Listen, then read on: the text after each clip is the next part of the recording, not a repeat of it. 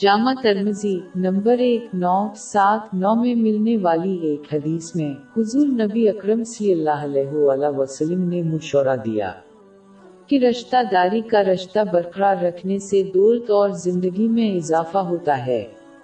رشتہ داری کو برقرار رکھنا مسلمانوں پر فرض ہے، جیسا کہ ان کو توڑنا ایک بڑا گناہ ہے۔ جو دنیاوی وجوہات کی بنا پر رشتہ داری کا رشتہ توڑتا ہے، وہ اللہ کی رحمت سے کٹ جاتا ہے۔ صحیح مسلم میں ایک حدیث کے مطابق نمبر چھ، پانچ، ایک، آٹھ۔ در حقیقت جامع حدیث ترمزی میں پائی جانے والی ایک حدیث نمبر ایک، نو سفر نو خبردار کرتی ہے کہ جو شخص دنیاوی وجوہات کی بنا پر رشتہ داری کو توڑ دے، وہ جنت میں داخل نہیں ہوگا۔ ایک مسلمان کو نیکی کا حکم دینا چاہیے اور برائی سے روکنا چاہیے اور جب کوئی رشتہ دار اپنے گناہوں سے توبہ کرنے میں ناکام رہتا ہے۔ ایک مسلمان کو ان سے تعلقات نہیں توڑنے چاہیے، انہیں بجائے فائدہ مند چیزوں میں ان کی مدد جاری رکھنی چاہیے۔ جیسا کہ انسان کا یہ عمل انہیں مخلصانہ توبہ کرنے کی ترغیب دے سکتا ہے۔ دولت میں اضافے کا مطلب یہ ہو سکتا ہے کہ اللہ انہیں مزید مالی مواقع فراہم کرتا ہے، جو ان کی حلال دولت میں اضافے کا سبب بنتا ہے۔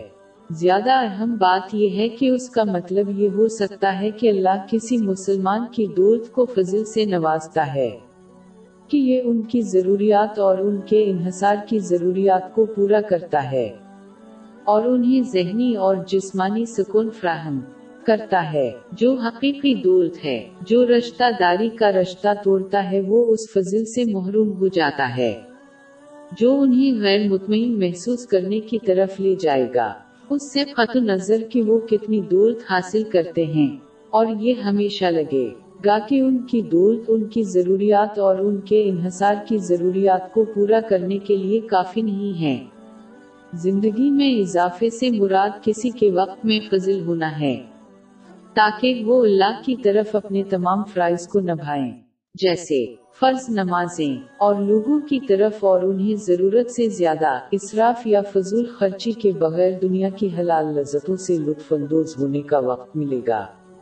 لیکن جو رشتہ داری کا رشتہ توڑتا ہے، وہ اس فضل سے محروم ہو جاتا ہے۔ اور اس سے کوئی فرق نہیں پڑتا کہ ان کی کتنی کم ذمہ داریاں ہیں۔ یہ کبھی نہیں لگے گا کہ ان کے پاس ان سب کو پورا کرنے اور اس دنیا کی حلال لذتوں سے لطف اندوز ہونے کے لیے کافی وقت ہے۔ اس سے ان کی زندگی سے ذہنی اور جسمانی سکون ختم ہو جائے گا۔